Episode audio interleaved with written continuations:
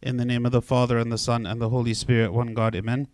Today, God willing, we're going to continue studying in the book of Romans. Um, last two weeks, actually, we, we focused on Romans chapter 8, which is a very rich chapter um, and speaks very much about the sanctification of the believer, the work of the Holy Spirit and the believer um, after having been baptized and receiving the grace of the Holy Spirit. How is it that we should live? Um, and so, God willing, today we're going to continue studying um, in the book of Romans, uh, starting with chapter uh, 9.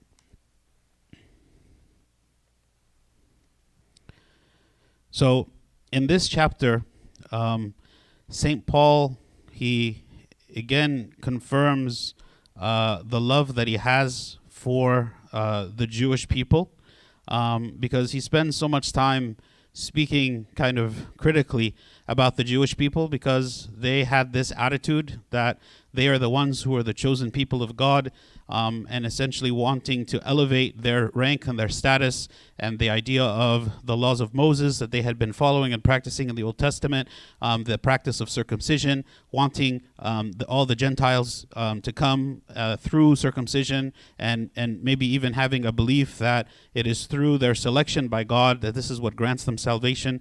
Um, whereas St. Paul is focusing so much on the sanctified life that comes through the work of the Holy Spirit and the importance of the sacrifice of Christ and the grace that came through this. So he's been speaking for some time now, kind of critically uh, about the, the Jews. And so he's confirming again in this chapter um, that, that the Jews are indeed the people of God and they are loved by God and they were chosen by Him in the Old Testament to be a special and consecrated people to Him. Um, but he focuses on the idea that this was not because of their own righteousness or goodness or that they did something good to earn this status, um, but instead it was because of God's goodness and because of God's selection. So just as they were chosen for this uh, rank and this status, um, not because of something they did, but because of the goodness of God, so also God is choosing the Gentiles to come to the faith and to believe and to receive the blessings of salvation. And so the Jews should not have a feeling of entitlement because, again, they did nothing to earn what it is that they have been given. So just as we are receiving a gift from God, um, and we are thankful for this gift. If God also is giving this gift to another group of people as well, we should be joyful for them and not to feel like somehow um, we are the only ones, kind of like in a greedy way, we are the only ones who um, deserve the gift. And so St. Paul is going to speak about this. He says, I tell the truth in Christ. I am not lying. My conscience also bearing me witness in the Holy Spirit that I have great sorrow and continual grief in my heart. For I could wish that I myself were accursed from Christ for my brethren, my countrymen, according to the flesh, who are Israelites, to whom pertain the adoption, the glory, the covenants, the giving of the law, the service of God, and the promises, of whom are the fathers, and from whom, according to the flesh, Christ came, who is over all the eternally blessed God. So, in a, in a kind of a very short span here, uh, St. Paul is focusing on all of the blessings and the glory that were received by the Jews. And he's also reminding them that he himself is a Jew, right? He himself was a Pharisee. And so, not only a Jew, but like the most strict of the Jews and the one who knew the law, the one who was actually the persecutor of Christians. So, he, he, he is identifying himself with the group that he's speaking to, these Jewish people who are living in Rome, and he's saying, I myself, you know, would sacrifice everything, even to be accursed from Christ for the sake of the salvation of my fellow Jews who are according to the flesh, my countrymen according to the flesh, meaning like the same ethnic group as him, his his like blood relatives, the Jewish people. Um, and and and then he, he says to them that to you has been you know given all of these things adoption because you are chosen the people as the people of god. Glory again because as the people of god you have received the glory of god. The covenants the covenants that god made with them in the old testament the giving of the law the 10 commandments and through the prophet moses the service of god that they were the ones called to serve the temple and to be in service to god and all of the promises that were received and all the prophecies that, that were received through all the prophets they were the ones to whom they, they received all of these things, okay? Of whom are the fathers, right? All of the, the fathers that came before, they were for the Jews, right? And for, from whom, according to the flesh, Christ came, meaning Christ was born as an ancestor uh, of Abraham. So Christ was a Jewish man. So in all these things, um, he is praising them. He is pointing out how God loves them, how God has done good things with them, how God has chosen them. So he is not trying to downplay the fact that they are the people of God.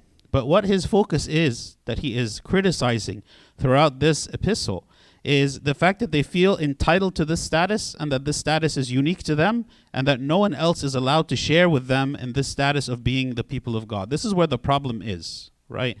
And we can maybe see this in ourselves. So, you know, it's one thing for us and as Orthodox to say, you know what? Well, to us has been given the church because the church that we are, are, are members of was the same faith and belief of as the church that was established by the apostles in the first century. And whenever we want to understand the scripture, whenever we want to know what it is that we should practice, we go back to the church in the first century and we say we are believing and doing according to what is it that they did and they believed. And we consider ourselves to be um, one church with them all throughout history. And when we look at people who have, you know, deviated from the church and gone and started other churches and other denominations, we point at their beliefs and their practices and we say, no, this is not what Christ taught and this is not what the church was from the beginning. Okay? And all those things is fine because we are speaking truly about what is it that God commanded and what is it that is is our um, relationship to the first church. But then to go the step beyond this and say, and because of this, we are God's chosen people and everyone else is rejected, and we make no effort to try to bring anyone else into the truth, this is now when we get into a problem. Because the, the Jews they they believe that they were the chosen people and that was it. Like they're they're joyful in their status. Like they're happy in their status of being the chosen people of God. They're the ones who received the law. They're the ones who are circumcised. And all these prophecies and everything came to them. And we are we are happy in our status. God has chosen us. But beyond that they felt like God has rejected everyone and that they had no uh, responsibility to go and to share this gift and this blessing with anyone else. And when God began to share this blessing with others, their response was not joy for them, but it was criticism. And it was kind of like cultural uh, greed, if you want to say. Like they didn't want th- this to, to, to, to be shared with them. So also we should be aware of this in ourselves that you know, God gave us the church, but He gave the church for the world. The purpose of the church is the salvation not of any particular group, but of all of the world, right? God wants all of the human beings to be His children. God wants the adoption of every human being because, in the sight of God, all of us are equally valuable in His sight. So, so yes, we are thankful to God for the status he gives us as being redeemed, as being adopted as his sons and daughters, but also at the same time, we shouldn't be um, lax or complacent and saying, well, we are just you know self-satisfied with our status and do no action do nothing beyond that. It is our responsibility to go and to to bring others into this fold and and to also be believers and to have the same benefits and blessings um, as we have But it is not that the word of God has taken no effect. For they are not all Israel who are of Israel, nor are they all children, because they are the seed of Abraham. But in Isaac your seed shall be called. Okay, so what what is he saying here? He says, the Jews believed that simply by being an Israelite, okay, that means that they are the chosen. They are the ones who have, are receiving the promises of God and they have this special status. But here St. Paul is saying it's not the case that all of those who are Israelites, right, and all of those who are ethnically related to Abraham are by by by nature the children of God, right? Because there are those who were rejected. Okay, so those who focus only on um, the outward law right? Like only on the ritualistic aspects of the law, but have not, you know, internalized the law and have sincerity and genuineness um, and, and, and, and operating according to the spirit of the law.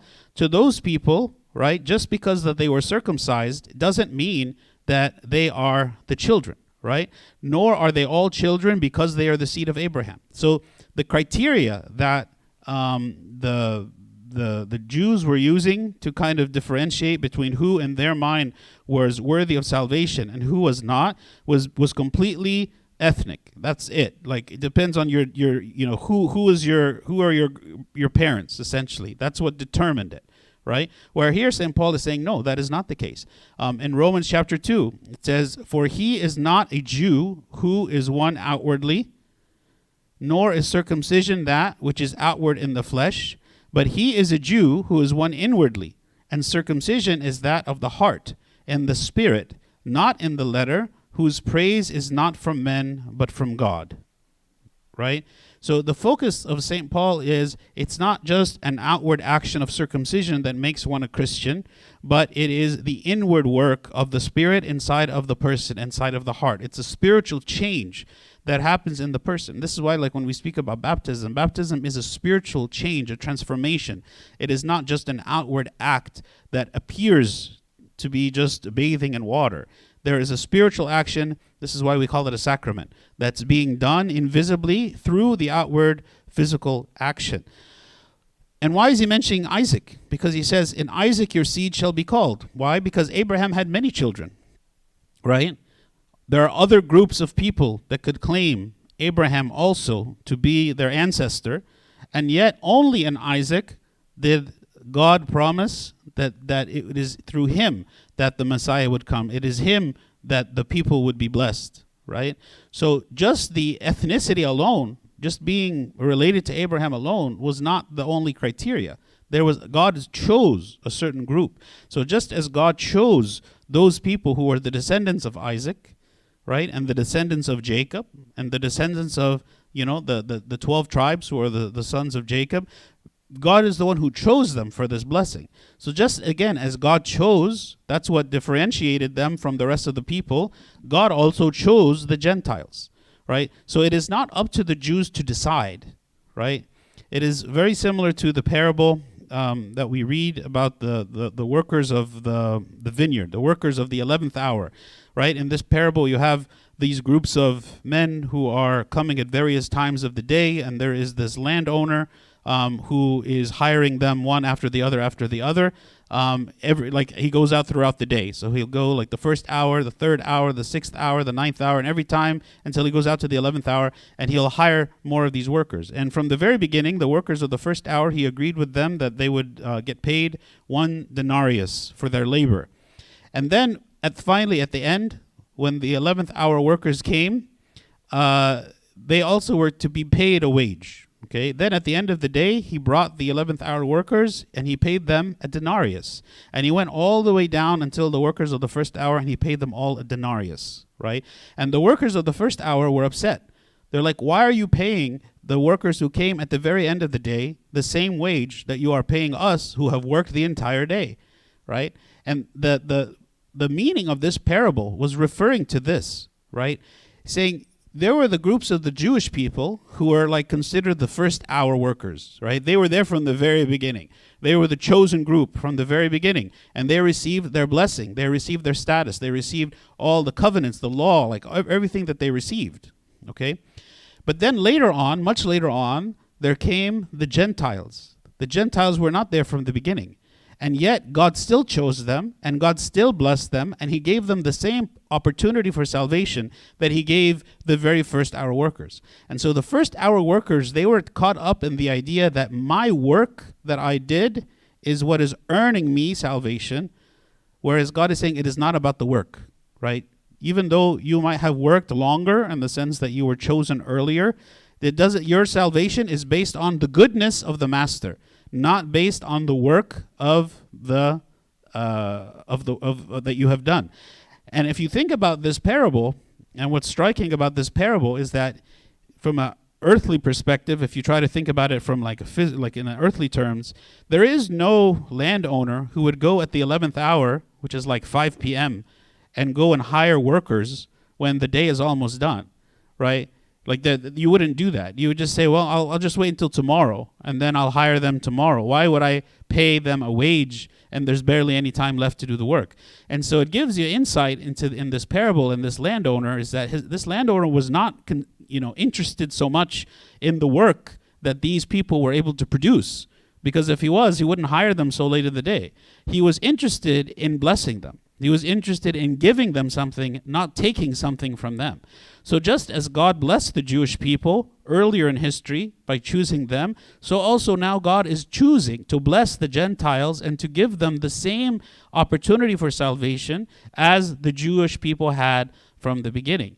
So, St. Paul again, he is criticizing the Jewish attitude and them believing that because you have worked the longest, right? Because you were there from the beginning, that you deserve some kind of special status. And God is saying, no, your special status is based on their value in the eyes of God, not on something that they have physically done or, or, or, or earned for themselves.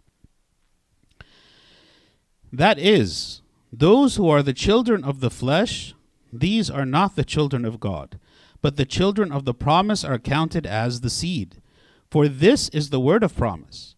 At this time I will come, and Sarah shall have a son. Okay, so this is going back to the example of the birth of Isaac. Okay, Isaac was born of Abraham and Sarah, and he was not born according to natural means because uh, Sarah was so old it was impossible for her to have children. Okay, so this is why we call Isaac the seed of promise. His birth was not according to nature, his birth was not according to flesh, meaning the normal process of childbearing that we all experience right? Because that is that is impossible for someone like Sarah to give birth. This is why when the promise of Isaac was given, Sarah laughed, right? Because it's like how is it possible for me to have a child in my old age? This is how she considered it, how she thought about it. So that's why he's saying is the the the the the birth of Isaac is not according to the flesh, okay? It's not according to the natural means of childbirth, okay? St. John Chrysostom he says this He says, It is the promise and the word of God that have formed and given birth to Isaac. Of what importance is it that the womb is the instrument, or the woman's inner parts are the means? Yet it is not through the power of her organs that the child was born, but through the power of the promise. The same applies to us, as we are born by means of the Word of God in the baptismal font. The Word of God forms and gives birth to us. We are born anew in baptism in the name of the Father, the Son, and the Holy Spirit. This birth does not take place through the power of nature, but through the power of God's promise. Okay? So, again, not all the people who are the descendants of Abraham automatically are considered the children of God simply through genealogy. Okay? According to the flesh. Right? Those who are the children of the flesh, these are not the children of God. The, the, the children who are born to Abraham according to the flesh, the other children that Abraham had that were born according to the flesh, that were not with Sarah, that were with other people, that he had other children, they were not the children of God. They were not the seed of promise. They were not the chosen ones. So it is not about a physical relationship with Abraham that brought the salvation. It is because of the selection of God, because God chose certain group right? That's what he determined and that's what he defined. So here again, God is offering the salvation to the Gentiles. He's offering it to everyone. So there is no basis by which the Jews can claim, no, it is only for those who are the children of Abraham, who's us. And not only this, but when Rebekah also had conceived by one man, even by our father Isaac, for the children not yet being born, nor having done any good or evil, that the purpose of God according to the election might stand, not of works, but of him who calls, it was said to her, The older shall serve the younger. As it is written, Jacob I have loved, but Esau I have hated. Okay, so what is this referring to? So the, the following generation, after now Isaac is married to Rebekah, and they have two children, Jacob and Esau. Okay, so speaking about the birth of Jacob and Esau, okay, there is this uh, prophecy, right? And here God is declaring from the beginning, even from before their birth, Jacob I have loved, but Esau I have hated. What does it mean? Does it mean, again, back to the idea that when we spoke about before about predestination, that God is somehow pre selecting uh, Jacob and Esau has no opportunity? No, actually, it is simply the foreknowledge of God. Because in the story of Jacob and Esau, Esau rejects his birthright and it doesn't matter to him, whereas Jacob values it and wants it for himself. So he sees it as being valuable, whereas uh, Esau does not value it at all and he gives it up. So here here God is declaring beforehand before Jacob and Esau are even born, right? Jacob I have loved but Esau I have hated. So again, right? Both Jacob and Esau are the children of Isaac, right? But not both of them received the same blessing, right? Not both of them received the same thing. So again, it is the selection. Just because someone is a physical offspring from the line of Abraham does not guarantee God's favor. So again, the Jews have no basis to claim that because they are the children of Abraham, then that means automatically they are in, and automatically they are the only ones. And and we and God is not showing uh, uh, favor or or offering salvation to um, anyone else. And actually, in this uh, analogy, um, Jacob and Esau uh, represent the Jews and the Gentiles. Why? Because Esau was actually the firstborn. Okay, Esau Esau was the first one to come out, even though they were born together. But Esau was the first one to come out. So he was considered the firstborn, which is why to him all of the the the birthright and the inheritance was to be given. Right? The firstborn is the one who received all of the inheritance. So because he's the one who was the firstborn, he was to receive all of the inheritance and not Jacob, who was the younger. Okay? But Esau rejected the inheritance, and so Jacob ended up receiving it himself. Okay? So this is the same story of the Jews and the Gentiles. Esau represents the Jews who were the first people of God. They were the initial selected group. They are the ones to whom all of the promises were given. But they rejected Christ, and God instead gave all the blessings of salvation to the Gentiles. You know, if you look in the world today, how many people who are ethnically Jews are Christian? It's a small number, right?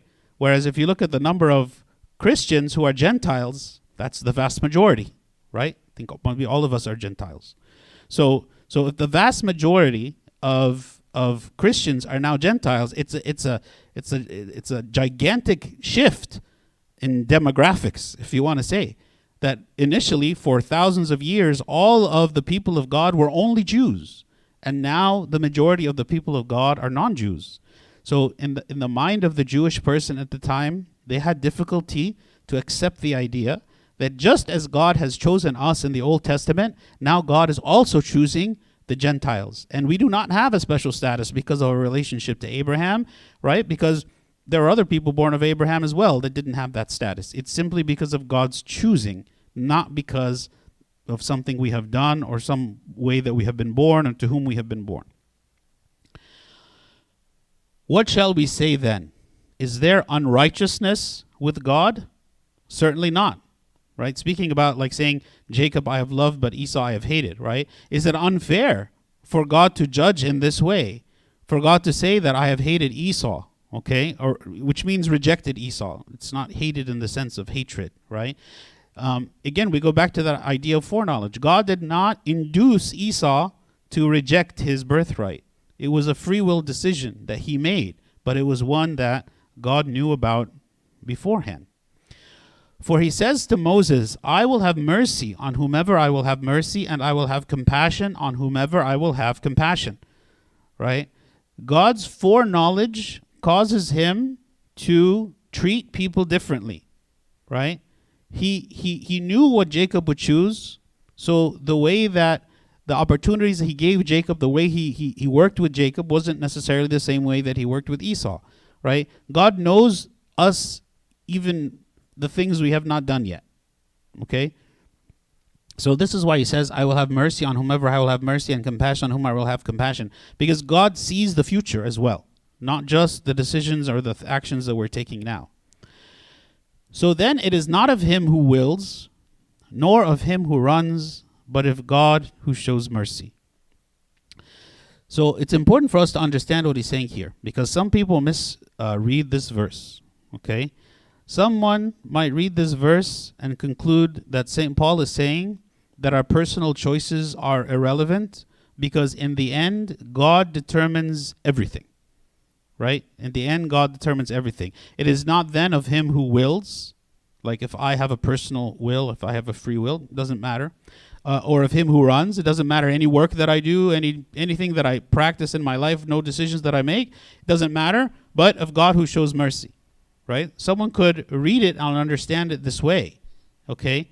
But if we read it and understand this way, then essentially we are saying that we have no free will, and we go back to the Calvinist approach, which essentially says there's predestination. No matter what you do, your whatever God chose for your personal life, and doesn't matter. Even the idea of what we call irresistible grace.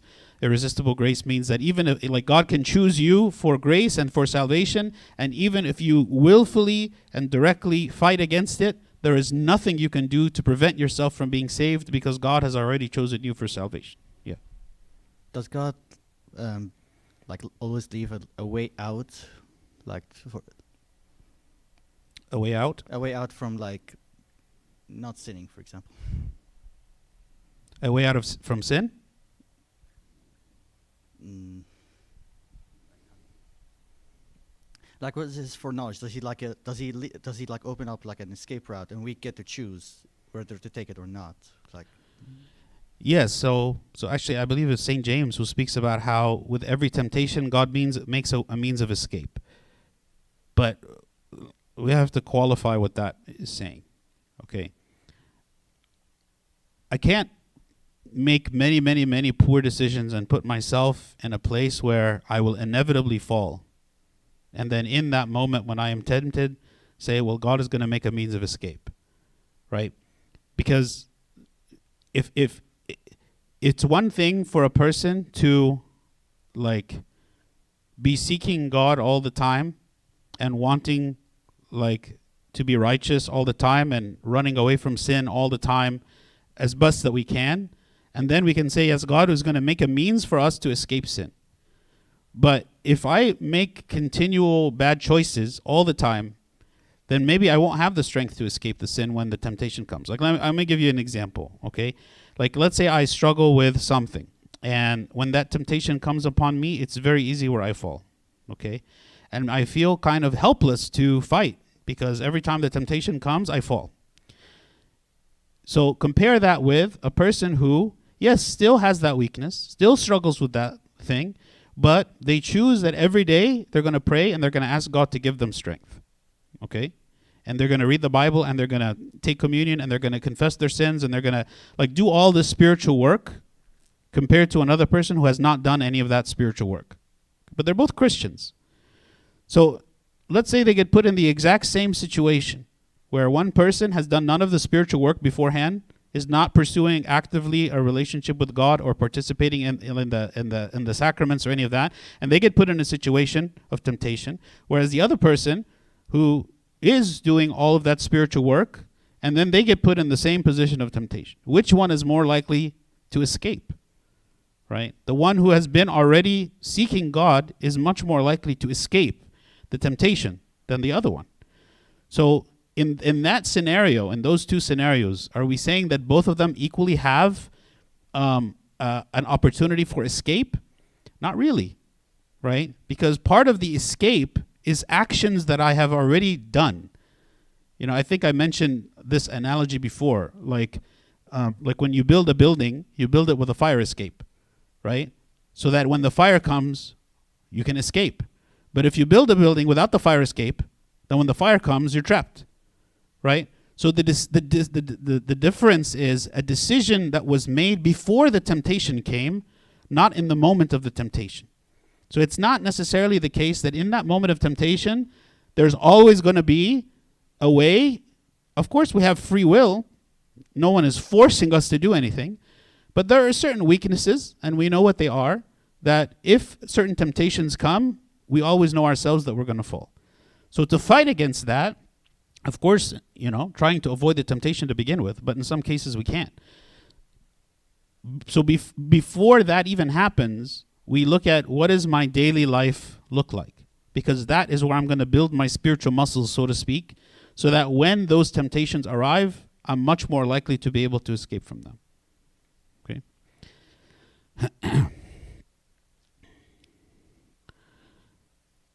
So if we read this verse again, if we read it a certain way, it, it makes it sound like our work is irrelevant, our decisions are irrelevant, nothing we do matters, and the only thing that matters is God. Is God going to give mercy, show mercy to me? Is God going to protect me? Is God not? Is God like deciding this or deciding that? And it's kind of like again goes back to that Calvinistic view of predetermination, uh, predestination. Okay, but how do we understand it? So in Philippians two twelve, it says what work out your own salvation with fear and trembling. Work out your own salvation with fear and trembling. In such a verse, right? This this makes it seem like we have a very big part uh, in in what happens to us, right?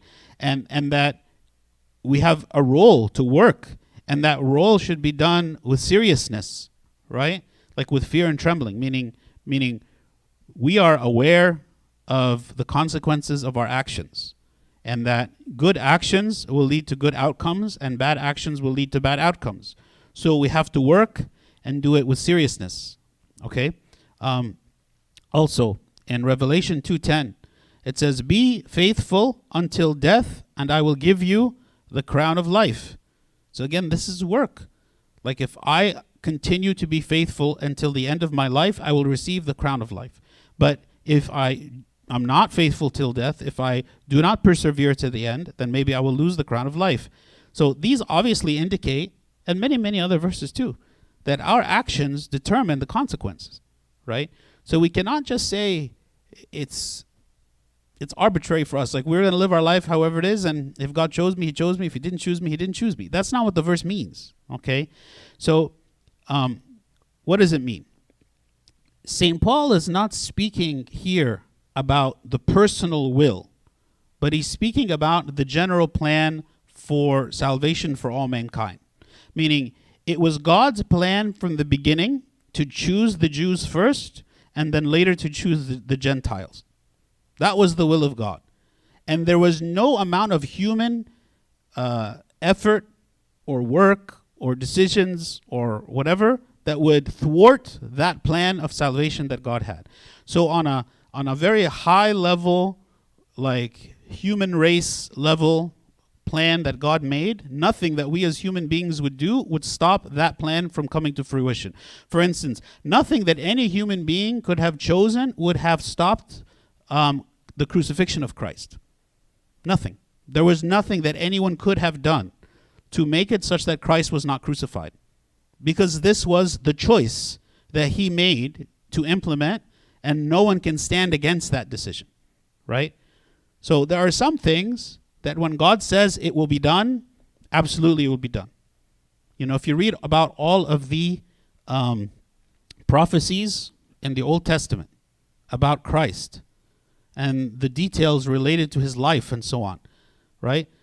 Someone could read those details and say, you know, I'm going to prevent this from happening. No one could prevent it from happening, no matter what, because God is more clever than us. Okay? But when, when you speak about someone's personal choices, about their personal outcomes, right? That's not what this is referring to, right? This is, again, the context of this verse is in this whole discussion about salvation for the Jews and salvations for the Gentiles that the Jews originally were the ones who were the chosen people of God, and now also the Gentiles are the chosen people of God. So that's the context that we are reading this verse in, and this is why he's mentioning it here. It is not about a personal will, right? It is not about that in my personal life that God is going to override my will and that no matter what I choose, it's irrelevant because God is the one who chooses, right? So that's that's why it's very important you know, sometimes people will like trying to prove a point. They'll like go and find a verse that's related to it and be like, see, this is what it says. And maybe that person themselves doesn't understand. You know, like if if you don't read like the book of Romans is one of these books that there's a lot of stuff in it. And some of the things in it, if you don't read it with the right understanding and the context of who he's writing to and why he's saying the things that he's saying, maybe you'll get a very, very wrong understanding um, about God from reading this book. So we have to understand the context. St. Paul wrote this book to a specific group of people. It doesn't mean that we don't all benefit from it. We do, but we have to understand the context that he wrote it. so that we can fully understand what he's trying to say. Is that clear? Yeah. I'm not sure how to how to word this, but so when we talk about God removing grace from someone, is that the same as us rejecting God's grace? Because since we don't believe in irresistible, uh, grace- Irresistible grace. yes, Mm. so we do believe that we can resist that. We can reject that from God. Is do you? I don't know how to. Yeah. So the concept of irresistible grace means that God is going to force his grace on me. Right? So God God is going to against my will, he will save me. So I'm trying to reject him and I don't want him and I don't want salvation and I don't believe in him, but because God chose me, I'm out of luck. That's irresistible grace. Like that is an extreme form of Calvinism and the idea of predestination that if God chooses you, even if you are fighting against him, you can't stop it. Okay? But to the first point that you said is what does it mean for the grace of God to leave us? Is that what you're asking? So when we have the grace of God in our life, he blesses us in some aspect, in many aspects, right? So for instance, it says about when King Saul became king, it says that the spirit of God came upon him. For what purpose? It came upon him to enable him to do the job of king. It gave him wisdom to be king. It gave him understanding. It gave him discernment. It gave him courage. It gave him, you know, knowledge and understanding to do his job as king. And when King Saul sinned against God and God rejected him from being king, it says that the Spirit of God left him. Okay, so again, what does that mean? It means that the, the extra like blessing that God was giving him for the purpose of, of allowing him to be a good king was removed. So now he is like left to himself, right? So for instance, God gives us reason and understanding. But with the grace of God in us, everything is like amplified and it's been it's given like a spiritual nature to be able to go beyond just the human reasoning and have also the spiritual reasoning, right? So if a person rejects God and the grace of God leaves that person, then they will not have the benefit of the spiritual blessings that God is giving them in some aspect. There are some ways that the grace of God doesn't leave completely. Like, so for instance, after a person is chrismated, they receive the Holy Spirit, okay? And the, the Holy Spirit in them will never leave completely because they have received it as a seal, okay? But it doesn't mean that we are actively working with the Holy Spirit. We can quench the Holy Spirit.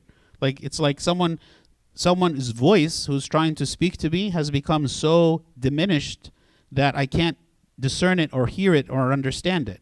And so it's like it's not there, but it's never completely gone. This is why we never rebaptize anyone. Okay? Um, like even like this was actually a controversy in the early church where um, there was a group that was saying i- if people lapsed, meaning they apostatized, they left the Christianity completely, um, and then they repented and came back, should we baptize them again or not? And there was a group saying yes, we should, and then ultimately it was decided that no, we should not, because the Holy Spirit never completely leaves a Christian, right? But we might not be operating with the Holy Spirit. We might not be um, listening to the voice of the Holy Spirit okay and we can't hear the voice of the holy spirit and we need to take steps to remedy that but but the the holy spirit never completely leaves but when it says this in the old testament that i mentioned this is the holy spirit not for the purpose of salvation like we are receiving chrismation this is for the for this is like receiving the holy spirit for the sake of a of enabling us to do a certain work right? Like, in order for King Saul to be successful as king, he needed to receive this work. Another example is King Solomon. When God asked him, you know, ask me of anything and I will give it to you, what King Solomon asked for is the wisdom, right? So he could be a good king to his people, and God gave it to him, right? So for God to give that wisdom, again, that's a type of grace that God is giving. And God gives us various graces. Like maybe He creates each of us with a talent and we're able to work with that talent. But when infused with the grace of God in it, the talent is amplified, is magnified, that it has a greater effect. We are able to do more uh, and experience more than we would have by ourselves otherwise. And that definitely is able to be lost. Okay? All right. Yeah.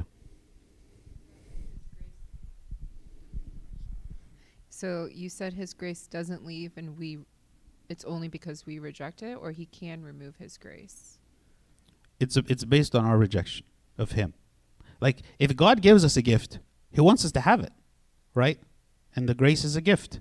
So if if he chooses me for something and he wants me to have that gift, okay? I'm not talking about chrismation now. I'm talking about for the purpose of anything else. If God wants me to have it, then why would he remove it? Uh, okay, but because in a book I read that it's like sometimes like when a parent wants their child to learn how to walk, right? That they step away from that child, right? So that the but for us in that we learn that we need him, that we learn to rely on him more, right? That he may so I, I. I would say that y- y- that's true, but I would say that that's not necessarily the removing of grace. I would I would say that the grace of God is still very active. Maybe our perception of it is not. Like like for instance when when when we talk about how God kind of takes a step back to make us f- have this feeling that we are have maybe have a feeling of abandonment and that feeling is for the purpose of us to grow, right? I wouldn't consider that the absence of grace. Actually, that is the work of grace because it is the work for our edification. It is it is something good that God is doing. If God were to remove his grace, then that means that the result is going to be bad. So maybe it feels bad and and and we don't like it, but I would still consider that to be the work of grace. Yeah. For the scripture says to the Pharaoh, this is speaking now about the Pharaoh at the time of Moses, who was the, the king of Egypt when the Israelites um, came out of Egypt. Says, For the scripture says to the Pharaoh, For this very purpose I have raised you up, that I may show my power in you, and that my name may be declared in all the earth. Therefore he has mercy on whom he wills, and on whom he wills he hardens. You will say to me then, Why does he still find fault? For who has resisted his will? But indeed, O man, who are you to reply against God? Will the thing formed say to him who formed it, Why have you made me like this? Does not the potter have power over the clay from the same lump to make one vessel for honor and another for dishonor? What if God, wanting to show his wrath and making his power known, endured with much long suffering the vessels of wrath prepared for destruction, and that he might make known the riches of his glory on the vessels of mercy, which he had prepared beforehand for glory, even as even us whom he called not of the Jews only but also of the Gentiles. So okay, so what is what is what is this saying? Maybe I'll I'll go back and read it again because you guys are not seeing it. Um Okay, I'm going to read it again. For the scripture says to the Pharaoh, For this very purpose I have raised you up, that I may show my power in you. So, what is he saying? He's saying that God is the one who set up Pharaoh as a, as a world power, as the king of Egypt. Okay? Why? So that I may show my power in you, and that my name may be declared in all the earth. So, just like we said last week when we were reading the story of the man born blind, how when the apostles asked Christ, you know, who sinned, this man or his parents, so that this man would be born blind? What is it that the Lord responded? Neither. But why? So the glory of God would be revealed in him. Okay? So here, why is it that Pharaoh was the king? Because God enabled him to be in this position. Why? So that he could show his power in him. Not because he was like blessing Pharaoh, but because he was going to bless the people against Pharaoh. And that Pharaoh was going to, in his stubbornness, because God knew that Pharaoh was stubborn. And he knew that Pharaoh was going to continually fight against him. And that every time the Pharaoh had the opportunity to, uh, d- to deliver the people and to allow them to go, he would refuse. And then God would send the plagues. And then even then, Moses would ref- or Pharaoh would refuse, so he would send more plagues, and then Moses, and then Pharaoh would refuse again. So God wanted Pharaoh to refuse, because this would give opportunity for God to express his glory, express his power, express his love for the people more mightily than if the leader of Egypt was just somebody who was like, okay, you can go, right? So even here in the way it was all set up, from the perspective of man at the time, man looked at it completely differently. Man looked at it as in there's this very powerful king, and he is very evil, and he's very stubborn, and he doesn't allow us to go. How is it that we are going to escape from this? How is it that we are going to go? Is there anyone who can defeat him? And they felt victims. Obviously, I think all of us would feel victims in such a situation. But God, in all calmness and all peace, He's like, don't worry. Because He's the one who actually put Pharaoh there to begin with. You know, like God's plan for all of humanity is so perfect in understanding. God is not thrown off. God is not facing a challenge for him. There's no challenge. There's there's there's nothing that even like like even like challenges him a little bit. So as all these humans are like so in distress and so worried and like in conflict and how are we going to do it and and complaining and grumbling against God, God is like I mean, I know what I'm doing. Just let me do what I'm doing. Okay? And all of the things that the human beings perceived as the stubbornness of Pharaoh and the the, the Pharaoh's never going to let our people go. God intended for this and planned for this and even put him in that place because of that. Because he wanted everyone to see his own power that he was going to express at that time. So then he goes on, therefore he has mercy on whom he wills, and on whom he will he hardens. You will say to me then, why does he still find fault? So so he's he's giving argument now. He's saying, um, if God is the one who is like doing all these things, so why are you finding fault in a person if they are doing something wrong? Because he's saying, well, aren't you putting them in that place? But keep in mind of what is it that I just said. I didn't say that God made Pharaoh do that. What did I say? God knew that Pharaoh was going to do that. And so he put Pharaoh in that place because of his own characteristics, right? Like, if Pharaoh himself was not compelled against his will by God to do that. Pharaoh had a hardened heart. Pharaoh was a stubborn person. Pharaoh was willing to destroy his own his whole nation because he had this vendetta against the Jews and not wanting them to leave.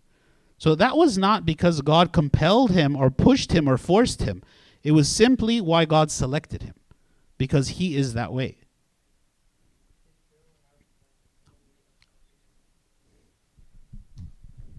Yeah, he had a way of salvation because at any point in time, you know, at any point in time, he could repent.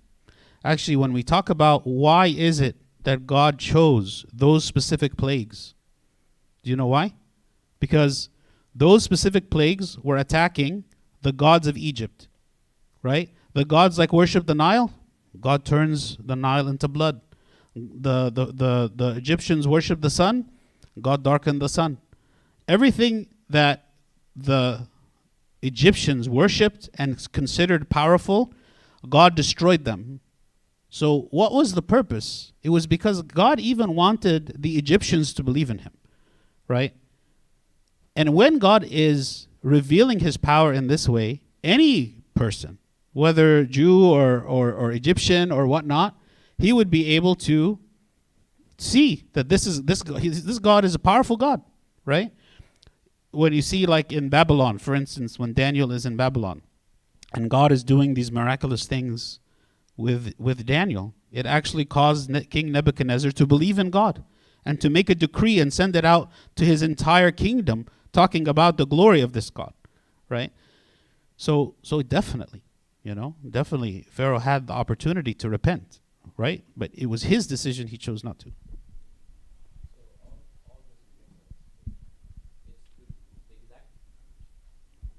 all this makes sense to me. It's the exact wording of St. Paul that he says, of whom he wills, he hardens. Like he says he hardens. Hmm. Like I know understanding like it's Pharaoh who's do, who's hardening his own heart. It's his own actions. I just it, it's but the St. Paul says he uh, uh, he hardens, right? Yeah. So can you explain that real quick? I mean, I agree that if you if you read it without that understanding, it's confusing. And there's other places where it says Pharaoh hardened his own heart, and there's places where it says God hardened his heart, right? So I think it's just the the way that it's written, like, but focusing on the idea that his heart was hard. Um, but I, I can't say that I have like I don't know why it wouldn't say in in every time Pharaoh hardened his heart why it's written in this way. Maybe it's because it's again like has to do with the reason that God chose him. God chose him because of his hard heart. So when it says God hardened his heart, it's not saying that his heart was soft and God made it to be hard. I think what it's saying is God used him because his heart is hard. You know? So God's role in it was not to harden his heart, he was to choose someone whose heart is hard. You, you- see what I'm saying? Yeah. So to those people, then, or in St. Paul saying, to those people who are um, kind of, if you want to say, confronting God and saying, this is unfair. Why are you finding fault with us? You know, um, the response is, who are you to reply against God? Right? Again, you are maybe replying without understanding what you are saying.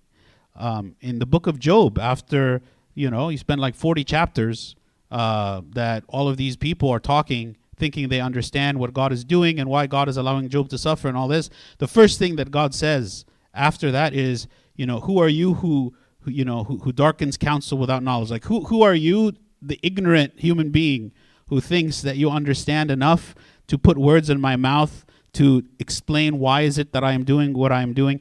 How do you know what I am doing? You know, and then he goes on and says, Have you seen like the storehouses of rain? And have you seen the way that I feed the animals? And have you seen how I essentially run all of creation in order for you to put words on my mouth and think that you understand? It's actually a really beautiful, like little speech there that, that God says that kind of puts you like humbles you, makes you feel like, oh, you know, like that's not um I don't know any of those things. You know, like so um so he's he's he's likening it to what the clay, like a potter who has who's like working the clay, right? And the potter is the one who is like making the clay, right? To be a certain way. And it's like the clay is like responding to him and saying, Why are you making me the way that I am?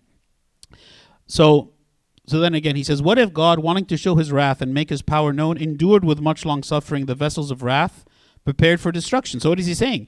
He is enduring with long suffering those vessels that he is preparing to destroy. So in this case, Pharaoh, right? So Pharaoh is stubborn. Maybe, and of course, we don't know the history of all the things that Pharaoh's done before this, okay? But what this is saying is, um, he has been long suffering with him. Maybe he's waited for him. Maybe he's given him opportunities to change. He's given opportunities to repent. He's given him a chance not to be the way that he is, and he has refused. So now comes the, the, the judgment that God is going to judge him for all these, you know, this way that he is, and he puts him in this position for the benefit of history, for the benefit of the Jews, and also as a form of judgment for him. Okay? And that he might make known the riches of his glory on the vessels of mercy, which he had prepared beforehand for glory. So again, he God had prepared these people of his to be inherit a nation and to be freed from Egypt and to come out of Egypt. So again, he's using the actions of Pharaoh as well for the glory and for achieving the purposes that he has. Okay? Even us, whom he called not of the Jews only, but also of the Gentiles. Again, when we read this, we have to understand that um, that this should be all read and understood on the level of like the human history, okay, not on an individual level, just like the the previous verse when we were speaking about it. Okay, um, God raised Pharaoh at the time of Moses, right, to be the great nation, um, but but now um, God also raised Moses, and He enabled him to defeat Pharaoh. Okay, this is what Saint John Chrysostom says about this. He says, This is what the apostle intends to say. Pharaoh was a vessel of wrath. That is, he had ignited God's anger by his hardness of heart. Although God allowed him to enjoy his long suffering for plenty of time, he remained incorrigible, meaning he, he, he was not to be corrected. He refused to be corrected. Therefore, The apostle describes Pharaoh not only as a vessel of wrath, but as one prepared for destruction. In other words, Pharaoh prepared himself by his own will for total destruction. God did not leave him in need of the means by which to get healed, nor did he remove the things that would destroy him. Therefore, he had no excuse. Okay? So, again, God chose Pharaoh because of what he himself chose to be, not because he was forced to be that way by God. Okay? Um, again, he talks about the clay, right? The clay cannot make himself better than the potter. Um, and so we as human beings, right, have difficulty in understanding why things happen the way that they do. And certainly no Hebrew person at the time could have thought to themselves, God actually chose Pharaoh to be in this place because of his stubbornness, right? In um, in Ecclesiastes 3:11, it says what no one can find out the work that God does from beginning to end, right? Again, at the at the at the level of human history, you know, even in the Bible, like the Bible was written over a period of 1600 years and written by 40 different authors.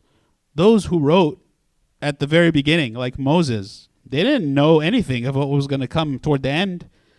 You know, like like they, they they wrote according to their understanding of what was happening at the time and what God told them to to at the time and what was happening at the time. But they didn't have a full picture or understanding. God did not reveal to any one person the whole story of salvation from beginning to end. And so, you know, in the litany of the gospel, we say, Blessed are your ears for they hear and your eyes for they see, because now, in this period of time, we have the benefit of all of the human history, all of the work of God through human history, all of what Christ has done. We see kind of this tapestry that's all been weaved together, and now we can actually look at it and it makes sense we can say now we understand why the prophet said this. Now we can understand why these events happened. Now we can understand why Pharaoh was put in his place. Now we can understand why God allowed certain things to happen, right?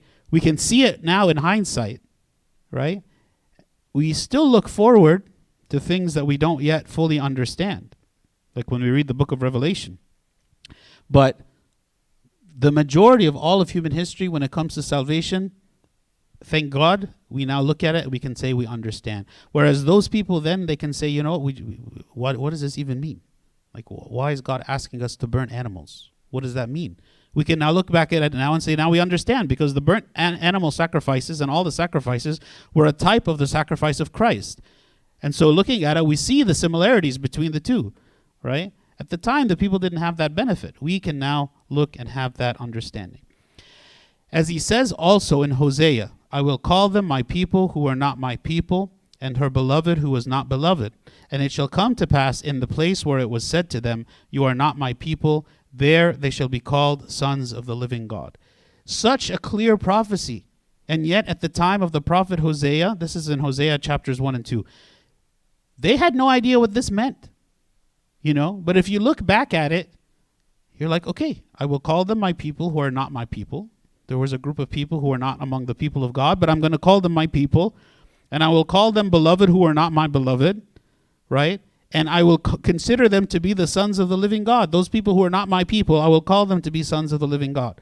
So when the Jewish people read this prophecy, they don't understand what it means.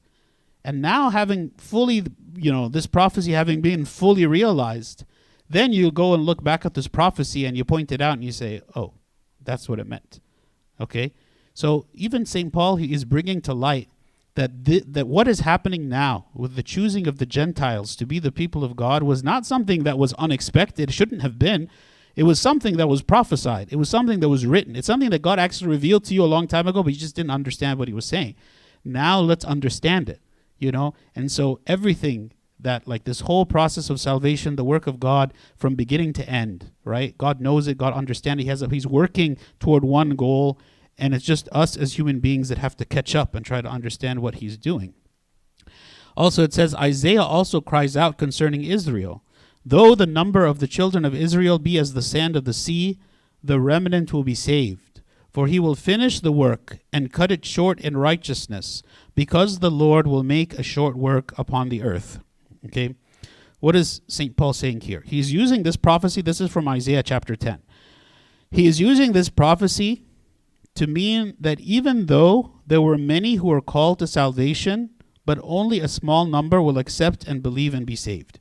Right? Though the number of the children of Israel be as the sand of the sea, many, many, many, only the remnant, like a small number, will be saved. Okay? What St. John Chrysostom says these words can be paraphrased, paraphrased as follows I am not interested in crowds or in large numbers, and I am not affected by race like the Jewish people, but I am come to save those who come and seek redemption.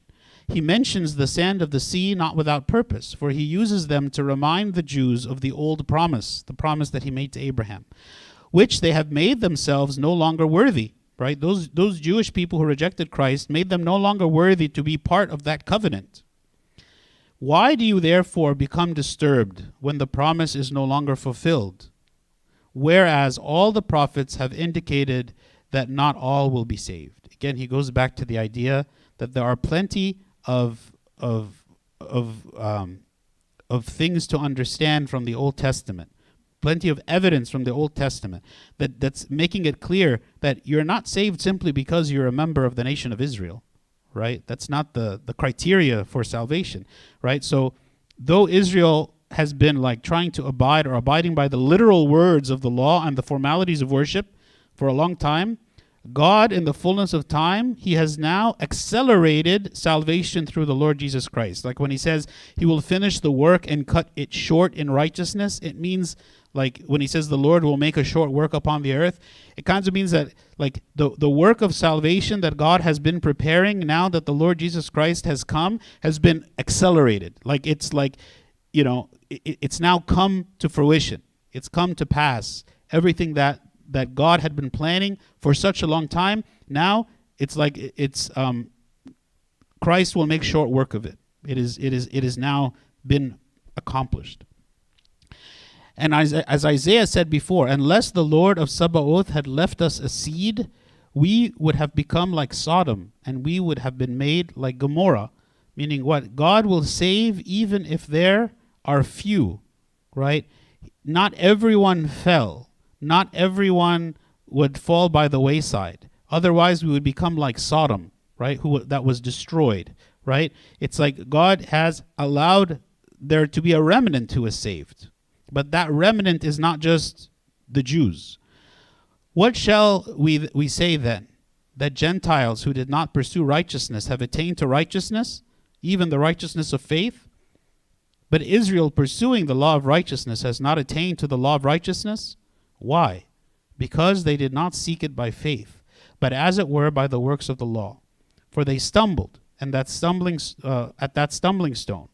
As it is written, Behold, I lay in Zion a stumbling stone and a rock of offense, and whoever believes on him will not be put to shame. This is the final outcome. The Gentiles who had never received the promises of the Old Testament, who were not receiving the covenants, who did not receive the law, who had no knowledge of God before the gospel had been preached, and did not seek to walk in righteousness because they were living in darkness and ignorance all throughout the Old Testament. However, when they heard the gospel message, okay, they recognized the righteousness that is according to faith in the Lord Jesus Christ. And so they converted and they left behind the darkness that they were living in and they chose a life with Christ, right? So he's describing now the New Testament when the, the gospel message was preached. Those Gentiles who did not pursue righteousness, who were not righteous, did not have faith, they turned to faith. Okay? But Israel, who was pursuing the law, they have not attained to the law. They have, they have, they have not believed in Christ, who was the fulfillment of the law. They did not believe in Christ, who was the one who brought salvation because we could not obey the law. Right? When they heard the gospel, okay, um, even though they had received many privileges, they were trying to find righteousness through the law and not through the Spirit. Okay? They believed that their status as the circumcised Jews and the followers of the law and the ones who received the Ten Commandments, that is what brought salvation instead of the work of the Holy Spirit in them. So, in this way, they lost their faith. Okay? And and they can and what caused this? It was the Lord Jesus Christ who it refers to him as the stumbling stone, the stumbling block. Okay? It's like the Jews were walking on their way, and then the Lord Jesus Christ came as this block, as this stone, and they tripped. Right? They they they they this became the source of their fall because they couldn't accept or understand the work of Christ in salvation. They couldn't understand that they were actually had no salvation because no one could actually fulfill the law. They were so proud of themselves because of their status, but actually all of them were going to Hades. You know, like the, the Jewish people believed themselves to be so righteous, but in the judgment they were all going to Hades. They didn't think of this. Like they didn't they didn't think to themselves we're actually lacking something. They were so proud of who they were. They were not thinking, you know what, we're not actually able to fulfill the law and we're going to be judged. No, they were just happy with who they were. They were happy that they were circumcised. They were happy all these things. And so now when the Lord Jesus Christ came, they didn't appreciate what it is that he offered them because they considered that they were already okay. The Gentiles, however, having none of the Old Testament stuff, right? When they heard the gospel message, they recognized immediately that this is what they needed, right? So they clung to it and they believed on it in faith. And they didn't have this problem because they didn't have a law before. They didn't have the law of God. They didn't ever believe that they were saved through the law of God because they never obeyed the law of God. Whereas the Jews, having believing themselves to be obedient to the law, having received the law, they consider that this is what granted them the status of salvation, not in faith and not in spirit, but through um, the law. In Isaiah 8:14, it says what? He will be as a sanctuary, but a stumbling block, a stumbling and a rock of offense to both the houses of Israel, as a trap and a snare to the inhabitants of Jerusalem. Right? He is a sanctuary, meaning he is a safe place. He is the place of salvation, and that is why he came. But to the houses of Israel, meaning Judah and Israel, he will be a stone of stumbling and a rock of offense and a trap and a snare. So to the to the Gentiles, the coming of the Lord Jesus Christ was a time of rejoicing. But for the Jews, the coming of the Lord Jesus Christ was a stumbling block. This is why this is th- this is the the reason for their fall. And this is why they rejected Christ. They couldn't handle it. They couldn't understand it and they rejected him.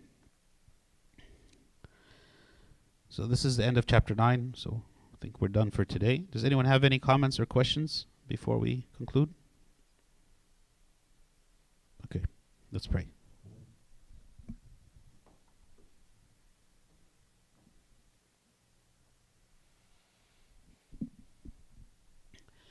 In the name of the Father, and the Son, and the Holy Spirit, one God, amen. We thank you, O Lord, for this day, and we thank you for all the work that you have done for the benefit of our salvation throughout history.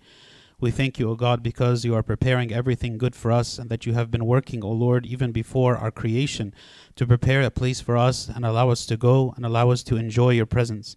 We thank you, O Lord, and we ask you, O God, to reveal yourself to us more and more each day, that we might know you and see you and put behind us, O God, all the attachments and temptations and distractions of the world that lead us, O Lord, to perdition and anxiety and stress and sadness and depression that are not of any benefit to us and that do not help us to grow and do not, O Lord, add anything to who we are.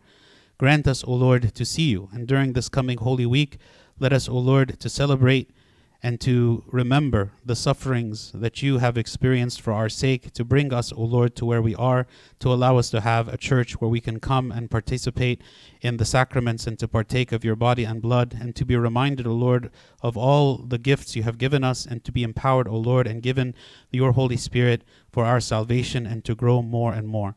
Through the prayers of St. Mary, Archangel Michael, St. Paul, St. Mark, and all your saints, Hear us as we pray thankfully. Our Father who art in heaven, hallowed be thy name. Thy kingdom come, thy will be done on earth as it is in heaven. Give us this day our daily bread, and forgive us our trespasses as we forgive those who trespass against us. And lead us not to temptation, but deliver us from the evil one. In Christ Jesus our Lord, for thine is the kingdom, power, and the glory forever and ever. Amen. The love of God the Father, the grace of the only begotten Son, our Lord God and Savior Jesus Christ, the communion of the gift of the Holy Spirit be with you all. Go in peace. The peace of the Lord be with you all. Amen. And also with your spirit.